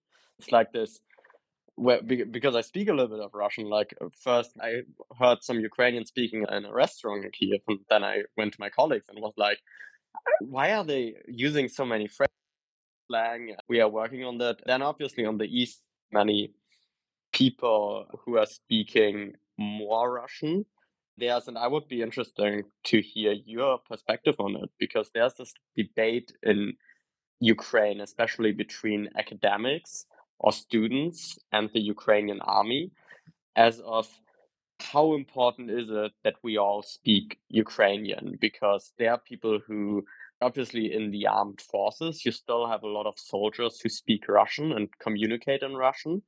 Then you had this whole movement, or like a lot of people criticizing them openly for that, saying, How dare you speak the language of the invaders? Then the soldiers, on the other hand, and again, not all of them, just a group of them, said, Hey, we are here at the front lines defending our country. You are sitting in your university. Don't tell us how to be patriotic and how to be Ukrainian. I think that's a very interesting debate within this country from an outside perspective, although I can't speak for Ukrainians, I think when it comes to nationality, the language is a secondary thing. For the simple reason, if we look at the constitution, the interim constitution, which was never passed, I think like 1930 or so, this constitution was, and Plokhy pointed in the Gates to Europe pointed, wrote about this, was published in four languages. They had Ukrainian, Russian, Yiddish, and Polish, I believe. And he says this is the sign that under Ukrainian nationality, it's a very democratic, modern, humanistic society where one nationality can unite a lot of different cultures and identities. I feel this language debate is very interesting and I still don't completely understand it. That is very well put. The uh, you saying that the what makes a Ukrainian is not anymore what language they speak. You're quite right, Vincent. I think it's it's a really it's important but a really complex debate. It's it's Ukrainians, of course. Who I mean, from the outside, uh, we cannot pretend to, to plumb the, the depths of it. I noticed it. It's called the Surzhyk, uh, my mnemonic is that it's like surgery, surgical joining of Ukrainian and Russian. I notice myself also like you, I do speak Russian. To my shame, I don't speak Ukrainian. Lost it in childhood, but am trying to relearn and frustrated with the interference of the Russian. I don't know well enough, and yet I know it too well, so well that it interferes with my Ukrainian. It enables me when we're listening on the space to people, for example, the journalists, and we'll hear people speaking in Ukrainian. There are times I say, because when someone speaks Ukrainian, I do not understand, although I pretty well do when someone speaks Russian. Someone will be speaking Ukrainian on the space, and I say, What the hell? I practically understand this. The thing is that it's a surzhyk that's got so much Russian in it, and I do know some of the Ukrainian, so I am pretty well getting the sense of what's being said. of course, you can understand that. Like we have, I'm in Canada, we're a bilingual country, but we have an office of of the French language in Quebec that attempts to defend the language against the incursions of English, which is so powerful with Hollywood and so on on the continent of North America that French is a language at risk. And I'm imagine that Ukrainians, I know Ukrainians feel this way, so you can understand good reasons for defending the language. I also have heard Ukrainian soldiers, just as you say, Vincent, sounding off about instances in which someone has complained that a documentary would be done in uh, Russian, saying that we're here and this is what we speak. And as you say, we're defending the country another feeling is diaspora, which the older generations of diaspora are very much Western Ukrainian and uh, get it's a bit off putting to Ukrainians. Oh, the diaspora with all their Western impositions on us. Of course, the reason for that is that Western countries actively hunted Ukrainian settlers to uh, to settle their western lands and push the indigenous people out. These are complex questions and I think we really need to follow the lead that's given by Ukrainians across the country. It's really a tricky issue. That's true. A Words never been spoken. Vincent, you're right about something. I, my two, uh, two, two, all of my teachers of Ukrainian are from Lviv, from the Ukrainian Catholic University, and very much committed to pure Ukrainian. Like my conversation partners from Ternopil, and is the same way. You're right about that. The issue with the it was the with the Azov battalion. This, I think her name is Irina Farion. She was a professor at, at Lviv Technical University, who sitting and she used to be a communist functionary before independence, which I thought was interesting. She really laid into Azov, in the middle of them being in Russian captivity, how terrible it was. They were not real Ukrainians because they spoke Russian. Meanwhile, these guys fought and died for Ukraine. She lost her job which it was just an outrageous thing to say. And you should know, I came across Kvartal 95 is still being produced, although President Zelensky obviously has nothing to do with it anymore. But they had a skit that I just, it was I didn't understand a lot of it. They didn't have subtitles, but I understood enough of it. where she is supposedly there's a, one of one of the guys is dressed in drag and is supposed to be this professor, and she's sitting in the audience and they're trying to announce something, and she keeps on jumping up and yelling at them because the word that they use isn't Ukrainian enough. It's hysterical. I think it shows some of how people are feeling about that too. That's an aside. And, yes, and I, what's Yeah. just one follow up real quick. Was this because I heard about this story where one professor did I don't know if this was this case. I think it was also Lviv Catholic universities where one professor did this horrible remarks, like very critical remarks towards the armed forces. Then you had the students standing up, the Ukrainian students saying, "What what are you talking about? It's about our heroes and criticize them and so forth." And then she or he lost his job. I don't Yeah, that's yeah, that's right. I just the only distinction is it was Ukrainian Technical University. I, I study Ukrainian at Ukrainian Catholic University, which is I feel it's they've given me a lot. They're two different institutions. Yes, you're absolutely right. She said this outrageous thing, and there were student demonstrations supporting the the Azov Brigade, Azov whatever it is, Azov. But and they were mostly pure Ukrainian speakers. That was a point that they made in the news uh, the news uh, coverage at the time. These were Ukrainian speakers, very committed to Ukrainian language, who uh, again we're not willing we're not going to get into the fake divide between russian and ukrainian speakers it was a very to me a very positive thing all in all and i think the sbu got involved in, in investigating uh, this irina Farion, if that's her name i think that's her name kiki over to you Yes, I, I think one of one of um, well, not I think one of um, Zelensky's uh, goals. I mean, he's got many, is to unite the West and the East to, together. But there were several or a few incidents where. Uh, Ukraine at the beginning of the war, Ukrainians came from the, the east and they were speaking Russian or they had been located also. They felt really judged and put down because they were speaking Russian. They didn't speak Ukrainian, uh, not because they didn't wish to, but it was taken away from them. It was a language when when they grew up, they didn't, and it was a poor area too. That so maybe in, in Kiev and Lviv they had more access to universities and books and so on, or maybe they weren't as they weren't close to the Russian border, so they had less influence, and, and they were maybe able to keep their the Ukrainian language alive better, or whatever happened there in the east, as happened in all the Soviet countries. They were forced to learn Russian. They weren't in all the countries, but especially the east. I was reading about that they were they weren't allowed to hear Ukrainian music and radio and TV. Everything was in Russian. You didn't see any billboards, anything in Ukrainian. Everything was Russian. They weren't allowed to study Ukrainian in their schools. It was all Russian. If you think of a child like Zelensky grew up speaking Russian, he didn't, he learned Ukrainian a little bit later. You can't blame somebody, some people in that situation where through no fault of their own, their heritage language was taken away from them or kept from them. This is the language that they grew up speaking. And then, so when the Ukrainians came toward the West, they felt, what's the point? We're all Ukrainians, but we're not being t- treated like Ukrainians. We're, we're being treated like outsiders like it's they were shocked and they were disappointed and what are we fighting for and i remember that was one of the one of the kind of the sad and because there weren't a lot of there wasn't a lot of movement from east to west it's a huge country i guess maybe in the states and even canada people don't necessarily travel across the country you stay in your own kind of area unless you have family to go to visit they didn't it's kind of like it's two different countries um, not even talking about Yeah. the ones that are under occupation, but the ones who are close, like Kryvyi Rih, that where he's from. That's yeah, just an observation that he wants to combine and have them uh, feel like Ukrainians as a country. That's one of his huge problems because not only is he fighting a war, trying to have all the Ukrainians survive, but he's trying to fight corruption.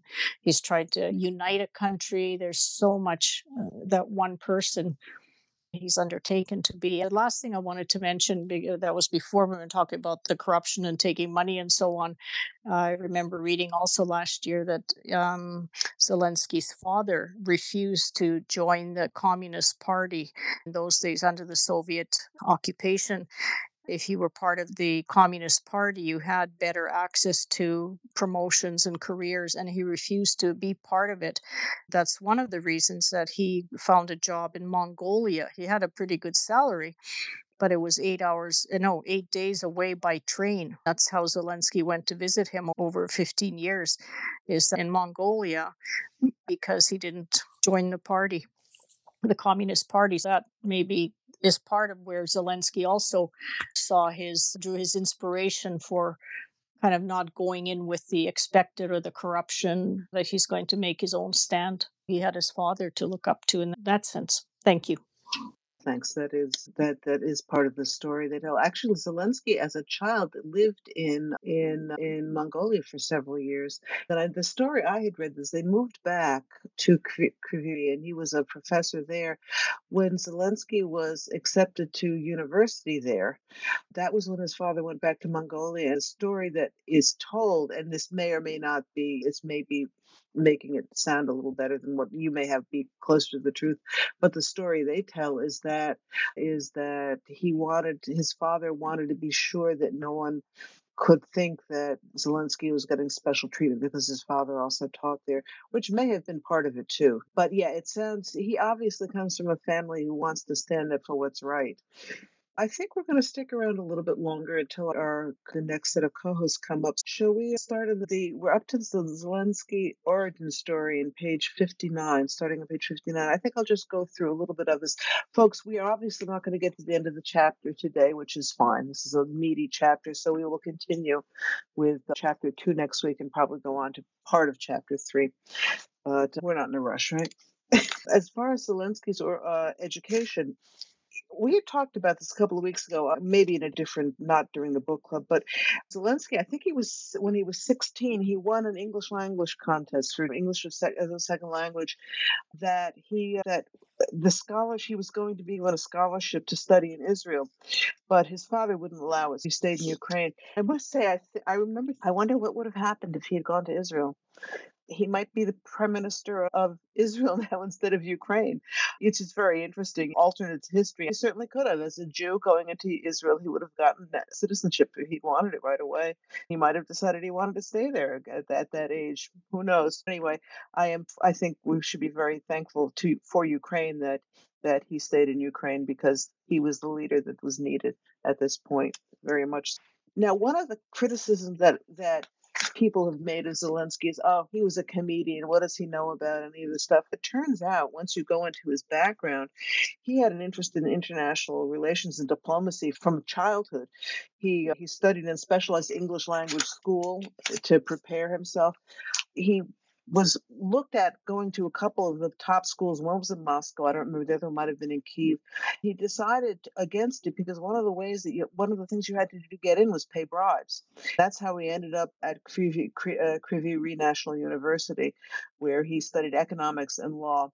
After during his time in school and afterwards, he uh, he got the comedy bug in 1994 uh, on he he focused primarily on comedy as they say again thinking he's just a comedian people miss the fact that as they say his com- comedy is full of biting satire and diagnoses of ukraine's political problems which lexicon has, has talked about that his training in economic state governance and law all of these things were part of what set him up to perhaps be more likely to be successful as president than people were thinking at the time when he was running.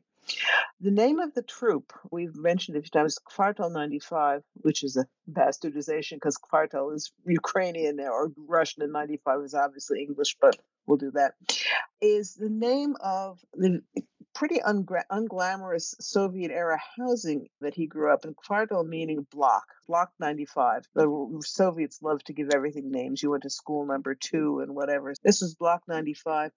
It part of this was it really hints at the humor and social commentary that was part and parcel of Zelensky's uh, humor that it really resonated with ordinary people living in these unglamorous Soviet residential blocks. In 1999 to 2003, he and the guys, the uh, the the troop, the comedy troupe, lived in Moscow, and were very popular throughout the the total post-Soviet space. In 2003, he he was offered a job as I believe chief exec, high exec, executive in one of the in one of the Russian television networks. He refused that job offer and went back to to uh, to Kryvyi with his friends, which people were very surprised at the time because it was a backwater compared to Moscow. But that's what he did. He started the e- Evening Kvartal, which is the uh, the, uh, the variety show that he had ran for several years, which you can see on YouTube. The end of this of this section, they point out that criticisms of political opponents of Zelensky's involvement in a Soviet style show because it was very popular in Russia. They missed the whole idea of of satire and humor as being part of associate, association with dissidents. The, these live satirical comedy and sketch shows were actually branded as anti-Soviet during the Soviet Union.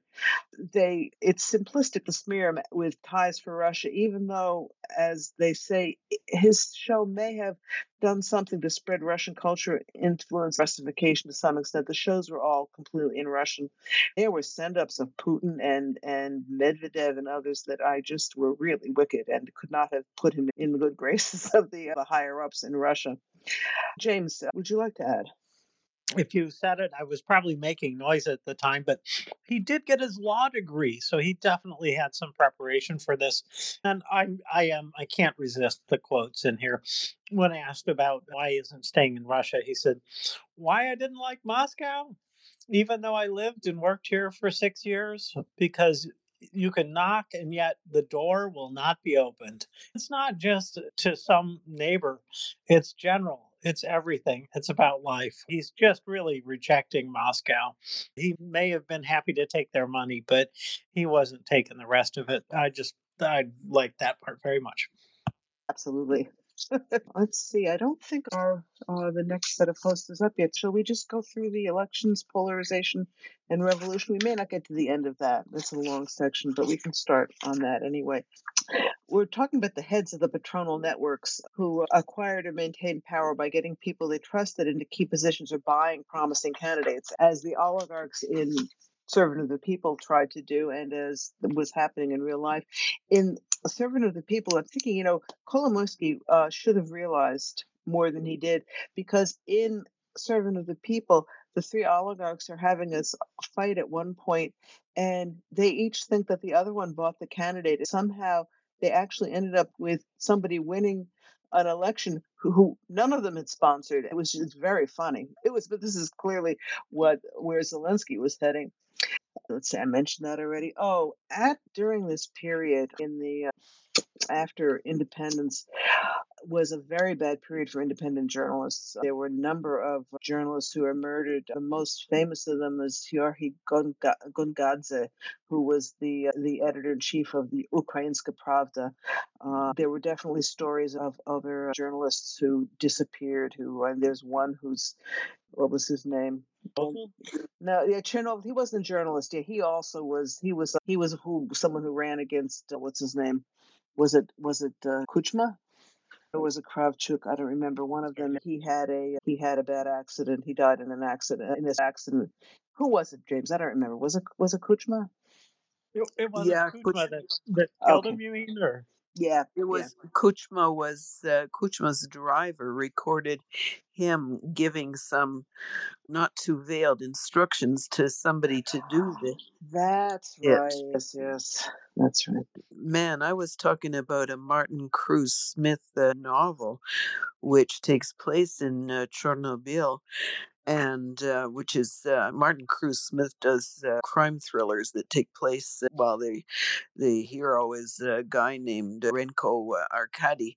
He's a detective in Russia. Can you imagine?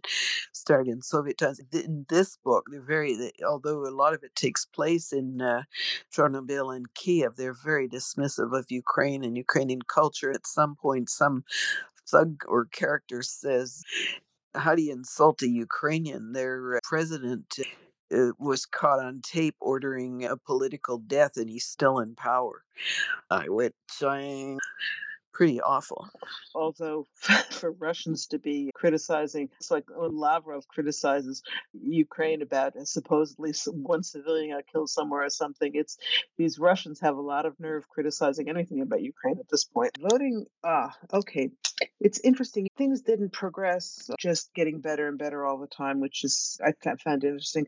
The voting patterns from the 1994, 1999, 2004, the presidential elections showed increasing relation between nationalities, nationality and voting, meaning nationality, meaning people who who are Russian speakers.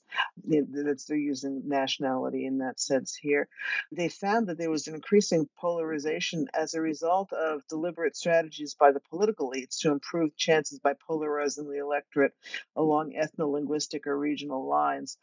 As I said, when during the election that Zelensky won, we saw that uh, it looks as though Ukraine Ukrainians are finished with that at this point. It doesn't seem to be resonating anymore, but it certainly did for a long time after 1999, and eh, this was still the economy had been very bad. I have a friend who left Ukraine in 2000, and he told me a little bit about it, what it was like. That it was really terrible. You just could not. A lot of people just could not make ends meet altogether.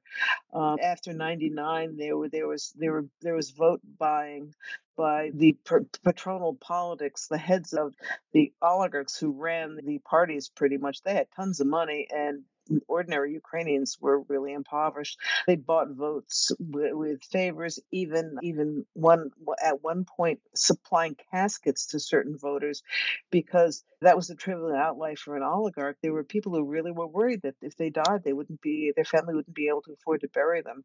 And that was the situation it was in. They call and oh, and this I found very interesting, and this fits with what we know about Kuchma.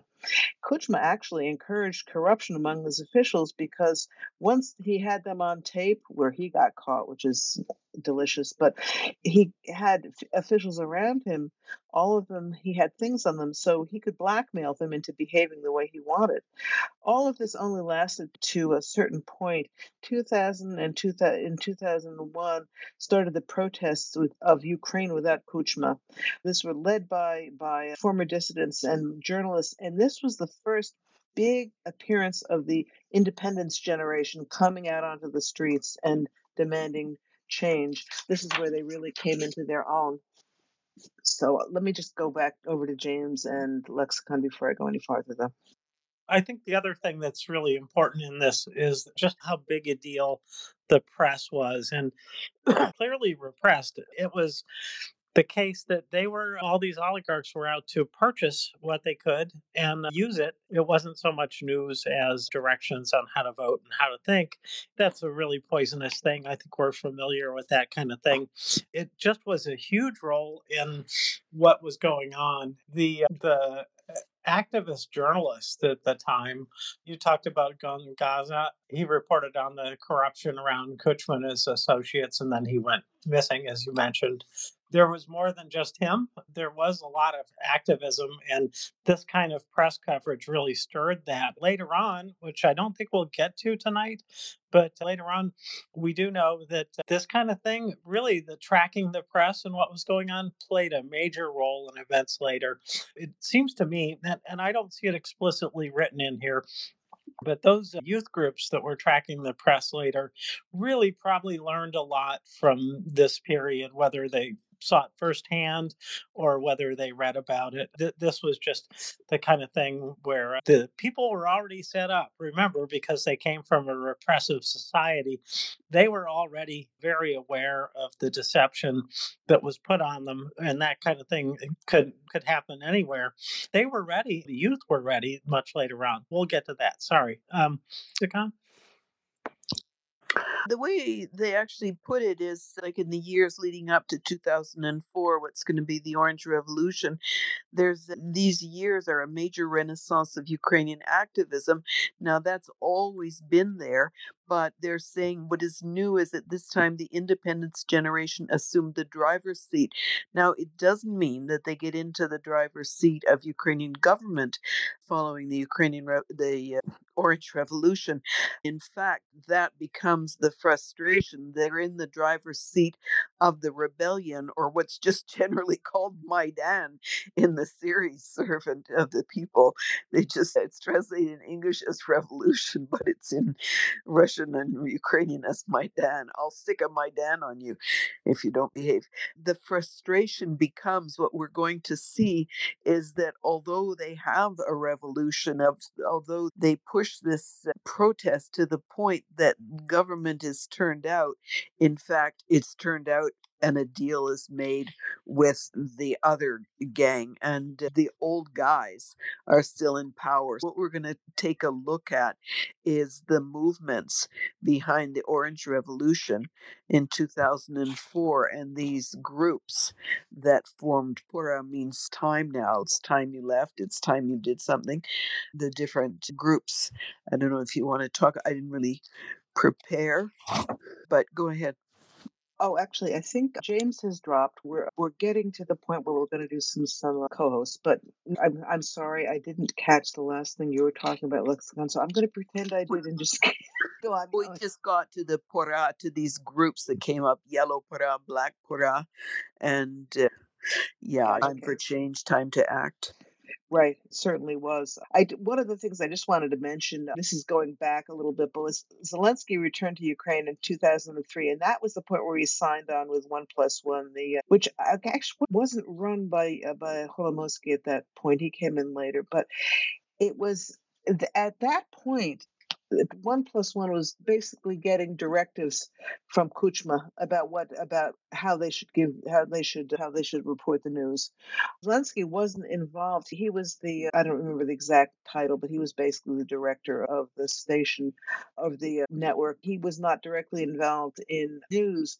In in 2004, when this massive electoral fraud had been planned by Kuchma and Yanukovych to install Yanukovych. Uh, at that point, the journalists at One Plus One refused refused to keep on lying anymore, and it became became a big thing. And they were able to they the coverage changed a lot at that point. Uh, 2004. This is the Orange Revolution, the first revolution since since independence. Know, do we call it a revolution? I guess we do. Ukrainian revolutions are not the kind of revolutions you get in other places. They were really, at least on the side of the demonstrators, were incredibly free of violence and acrimony and whatever. When we get to Euromaidan in 2014, the violence was from the government. It wasn't coming from the demonstrators. It shows, as I've mentioned before, Ukraine is a young country, but the uh, but the electorate shows a maturity you expect from a country that's been around a whole lot longer. Part of this, I think, is because while the Ukraine as a as an independent country is young, the aspirations for independence and the civic society are much older. It's just interesting. Okay, so the lead up to the Orange Revolution, what happened? Kuchma didn't run for re-election, but he decided that he was going under pressure. I think from Putin, that he was just going to decide who to put in who to put in the as the next president. The anointed one was was uh, Yanukovych, of course. They, in the run up to the election, reversed the, the Euro Atlantic course. They ended pursuit of NATO, put the party of the regions in the driver's seat to control media and get the desired election result. The party of the regions was Yanukovych's party, bad guys. This resulted in massive opposition. Now, the authors cite four problems with this plan of railroading the country into accepting uh, accept Yanukovych uh, without complaint. Was first of all, they forgot that Kuchma was extraordinarily unpopular at this point. Nobody wanted him anymore. Uh, Yushchenko, who he was running against his prime minister, was very popular the and the political opponents built a united electoral coalition. They didn't. Uh, the people who were the people united against Kuchma, which he might not have expected, as as Lexicon just mentioned, the activists and youth social movements they had somehow suspected what was coming and they had planned for it for the last few years before the vote. As this was happening, Poroshenko, who was the later uh, president, left the party of the regions, Yan- uh, Yanukovych's party, and his cha- his television channel, which he had he had inaugurated his own television channel, became became started to give positive coverage to the people who were rebelling against uh, Yanukovych's uh, installation as the next president. In amongst that, many people will probably remember uh, Yushchenko was poisoned. He's to this day quite disfigured. He was poisoned by dioxin. Didn't kill him though. At this and at this point, so Yushchenko was still there after their best attempts to kill him. When none of this other stuff worked, the uh, the yeah, Yanukovych and Kuchma uh, turned to blatant electoral fraud. Now, this was something that even with all of the all of the uh, corruption and everything that Ukraine suffered from, people were shocked.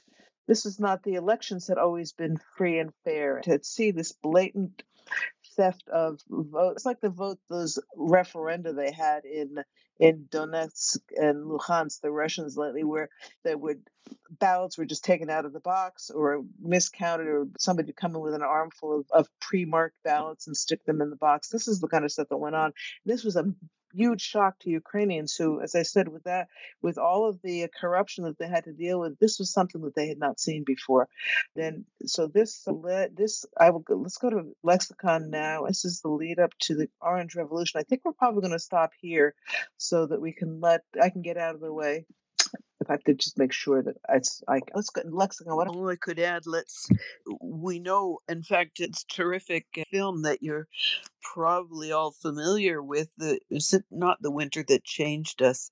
Is that winter of Winter on Fire? Is that the one? Does that, oh yeah, that does cover the Orange Revolution. It covers right. both Orange Revolution and then 2013-14 are in there.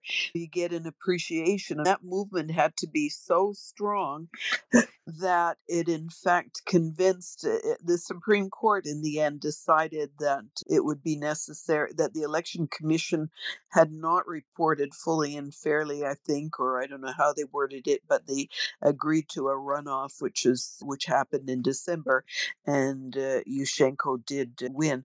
As the book says at the bottom, page 71, the victory came at a price for the Orange Coalition. If you uh, did look up the Ukrainian constitution, you'll see that we have the 1996 constitution and we have the 2004 constitution. In fact, by the time the deal is signed, Yanukovych, sorry, uh, Yushchenko has agreed to accept constitutional amendments. What they do is they take away a number of his powers, his right to appoint the pre- the prime minister.